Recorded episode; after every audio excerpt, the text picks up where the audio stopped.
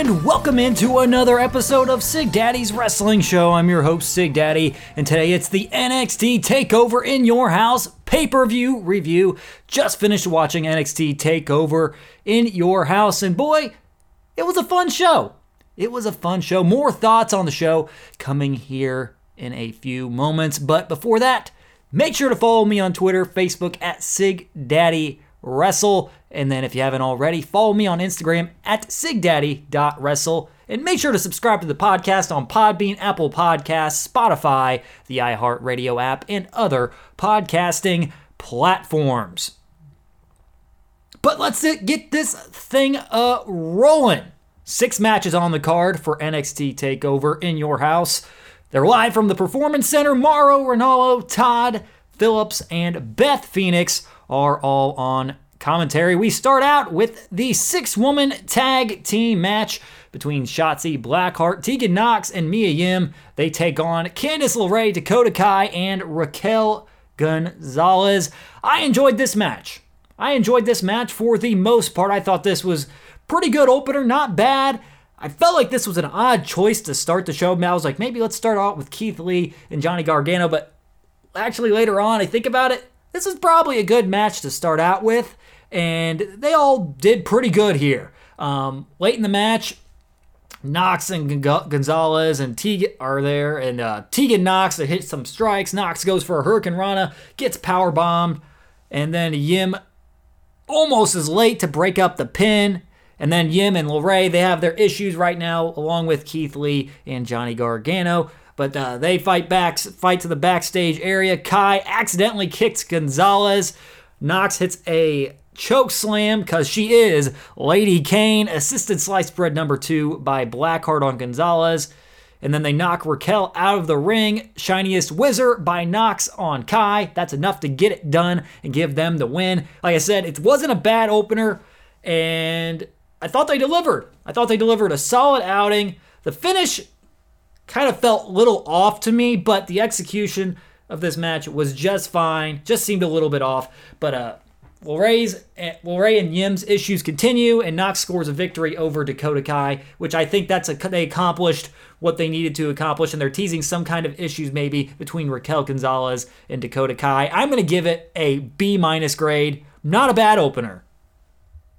After that, we got Finn Balor versus Damian Priest. And this one started off hot. This this match had a very very frantic pace to it. Pretty high paced match. I was a little bit surprised because I thought Priest was going to slow things down quite a bit. This match didn't have very many uh, rest holds in it. Very up tempo match. I really enjoyed this one. Uh, Finn Balor. This is might quite possibly is the best Finn Balor we've ever seen. I don't know. Maybe the NXT.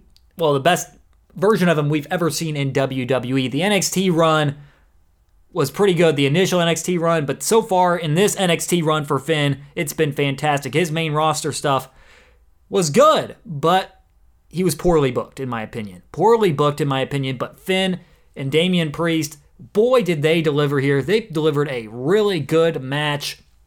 Late in the match, Finn goes for a coup de grace. Priest goozles him, chokeslams him off the top rope for a long two count.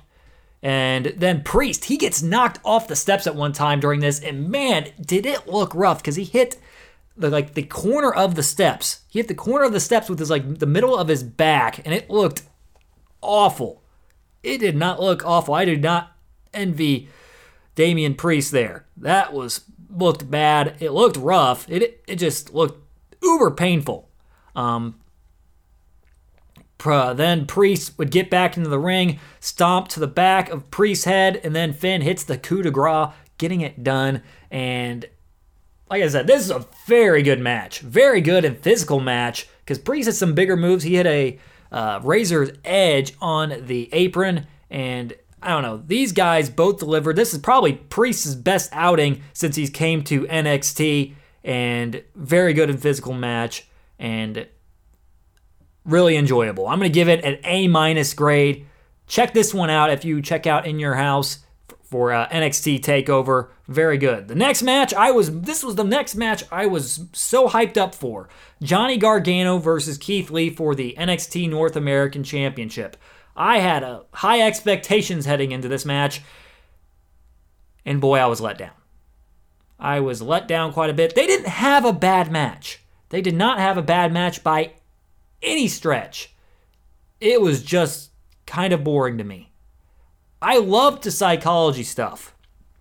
I love the in ring psychology stuff from Johnny Gargano, working the arm and the injured eye, well, the hand and the injured eye of Keith Lee. I loved it, but this thing felt so slow. Once they picked it up in the last few minutes, I thought this was a pretty good match. But the first 10 first 10 15 minutes, probably 15 minutes of this, I was not feeling it. I was not feeling it. I was waiting for them to kick it in the next gear. Once they did, they did a pretty good job, I thought. But uh, late in the match, I'm going to go towards the later later in the match. Uh, Lee carried Gargano to the back, uh, carried Gargano back toward the ring. Uh, Candice comes from a distraction. This was after uh, Keith Lee threw Gargano through the uh, plexiglass. Yim and Lit LeRae brawl. They because uh, LeRae came to cause a distraction. Uh, Gargano used the key that he had that he showed earlier, stabbed Lee in the eye, and he super kicks Lee twice, and Lee kicks out. He kicks him a third time, and Lee kicks out at two and a half. Uh, Gargano stands on Lee's hand, pops him up, does Lee, and then hits a spirit bomb, another power bomb by Lee, and then a actually it was a big bang. Yeah, he hit a power bomb, then a big bang catastrophe to get it done. Um, I'm gonna give it a B. I'm gonna give this match a B. I liked the hand and eye work by Gargano, but it, like I said, it felt like a slog for the first 15 minutes or so of this match. The last few minutes, they kicked it in the next gear. Pretty enjoyable match after that. I thought these guys, I think these guys are capable of a lot better. I know they're trying to establish this Johnny Gargano heel character. I get it. But it, man, did this kind of disappoint me. I also thought this went a bit too long because it went over 20 minutes, I'm pretty sure. And the first 15 minutes of it felt pretty slow.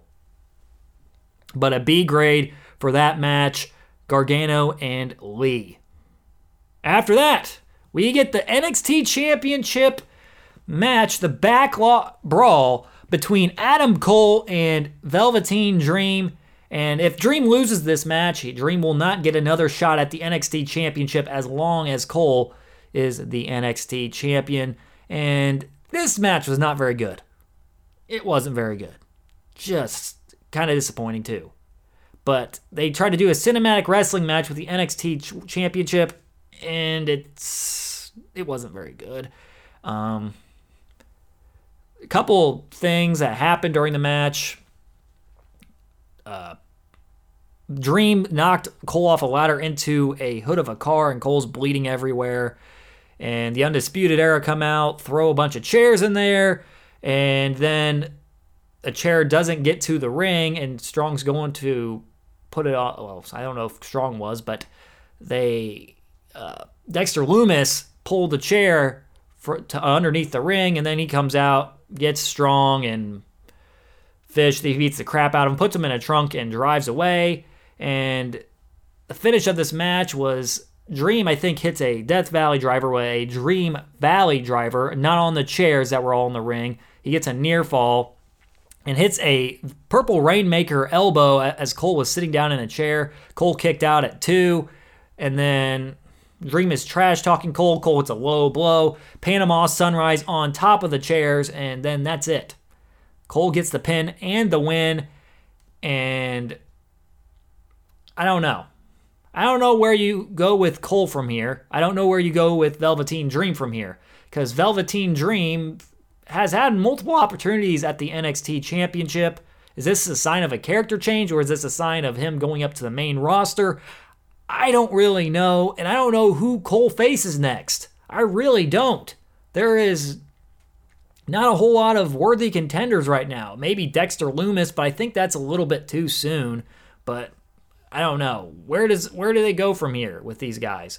Because I thought this might have been Dream's time to win the title, but it just seemed like too odd of a circumstance for him to win it because backlot brawl, winning a title doesn't feel big at all.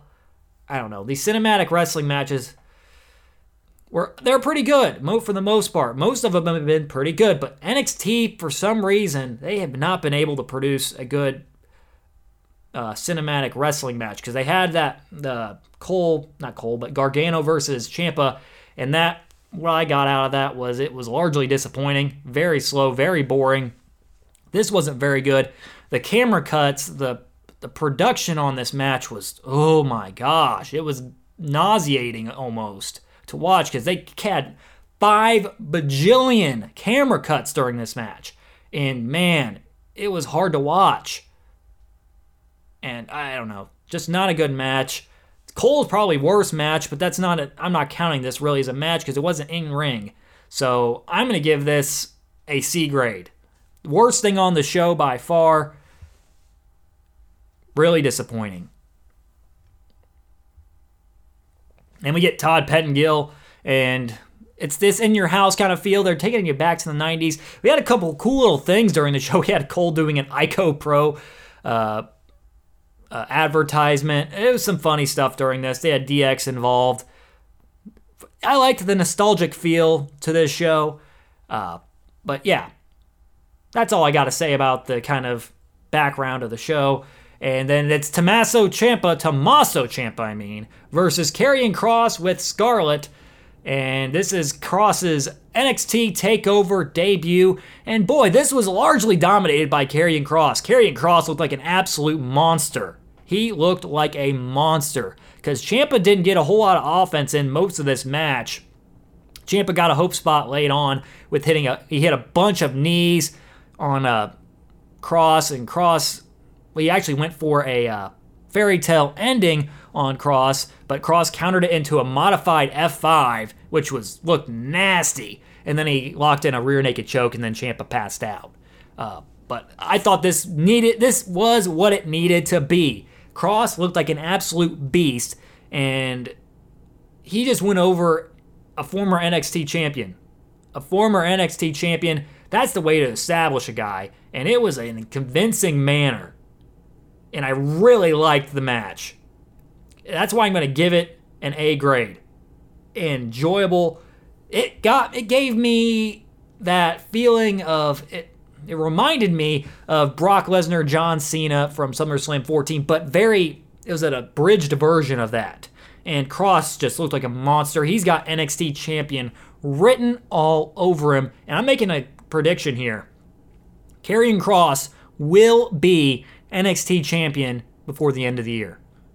I am calling it right now. But yeah, that match, it gets an A grade for me. And well, from me. And very enjoyable. It was what it needed to be. Finally, we're at our main event of the evening, and it was Char- Finally, it was the main event of the evening. It was Charlotte Flair defending her NXT Women's Championship against Io Shirai and Rhea Ripley. And boy, did this deliver. Rhea, Charlotte, and Io were fantastic. But Io, her performance in this match was just amazing. She hit a crossbody off the top of the set when that takes some big, big guts. That's some, they, she's got some guts because that was probably about 15 feet or so in the air and it's like a house setup because it's in your house, of course. And wow, she hit it off the top of there. But all three women did a fantastic job in this match. Very hard hitting, very physical match for the three. And the finish of this match was uh, Shirai hitting some big strikes. Rhea locks in her uh, submission hold, the prism trap, I think it's called. And Flair then comes in with a kendo stick to break up the submission. Flair beats down Ripley and Shirai with the kendo stick. Flair hits a spear, uh, followed by a figure four and she goes for the figure eight, but then Shirai, she's up top, moonsaults, and actually, actually, I mean, hits Ripley's head. She covers and wins the NXT Women's Championship. And I think Charlotte Flair is incapable of having a bad match on most any show. Charlotte Flair is as much as people give her a bad rap for being overexposed, and I and I, I agree. She is overexposed, but she delivers in big matches, man. She delivers. And so did Io, and so did Rhea. Rhea's got a bright future. She should be NXT champ, women's champion by the end of the year, but it's Io's time. Io's been consistently really good. I remember her takeover match with Candice LeRae at uh, Takeover. I think was Brooklyn or something. I don't remember if it was Brooklyn. It was it was last uh, SummerSlam weekend, but Io and Candice really delivered there, and all three of the women really delivered here. Big moves from all three of them. Rhea Ripley actually had a Riptide from the middle rope during this match, and awesome match, awesome main event from the women. Hats off to all of them, and congrats to Io Shirai for winning the NXT Women's Championship. It's well deserved. It's well deserved, and the ladies put on a killer main event. I'm going to give it an A. What a match. What a main event. Pretty dang good show overall. And it's nice to see this that they're moving on from Charlotte already. I think that I think that's the experiment isn't working and they're just going to put her back on Raw which I think makes perfect sense. Like I said, they were overexposing Charlotte, and she should be back on Raw. I hope this means she will stay on Raw, but we'll see what happens because they left it open a bit because she wasn't involved in the decision because she had the figure eight locked in on Rhea, and Shirai hit the moonsault on Rhea and pinned her. So we might see another match between Charlotte and Io here in the future, but Nice to see Io as NXT Women's Champion. A grade from me for that match, the main event of NXT TakeOver in your house. Very good show. Very good show from them. Not their best TakeOver outing, but we still got to take into account there's not any crowds. There's no crowds. They at least have uh, developmental talent there, but still, not their best takeover, but still a very good takeover and an upgrade from the WWE pay per views that I've seen. I'm going to give it a B plus grade. Everything on this show was pretty much good to great, other than Adam Cole versus Velveteen Dream in the uh, the parking lot brawl, whatever you want to call it, the backlot brawl. I didn't enjoy that. I thought Keith Lee versus Johnny Gargano was good, but I thought it was disappointing. I thought they could have had a better match. I got the psychology of it, but I just didn't enjoy the first 15 minutes or so of that match that much. But really, a very good show from NXT, NXT Takeover in your house. Definitely recommend going to watch, uh, going back to watch the triple threat main event uh, where Io Shirai took on Rhea Ripley and Charlotte Flair and the Karrion Kross versus Champ uh, versus Ciampa match, and the Damian Priest versus Finn Balor match. Those three matches all delivered, and I thought they were really, really good matches. Great match from the main event, the women's triple threat main event. Final grade, as I said earlier, B plus for NXT Takeover in your house. Well, I hope you enjoyed that review. I enjoyed giving that review to you all, and I have more. Hope you enjoyed that review of NXT TakeOver in your house. More content coming your way this week. For my retro pay per view review, I will have ECW One Night Stand from 2005, taking place from the Hammerstein Ballroom in New York. Look forward to giving that to you. Also, coming up here soon will be my Backlash pay per view review. It will be interesting. The greatest match of all time, possibly. Edge and Orton. We'll see about that. Uh, look forward to giving you those reviews.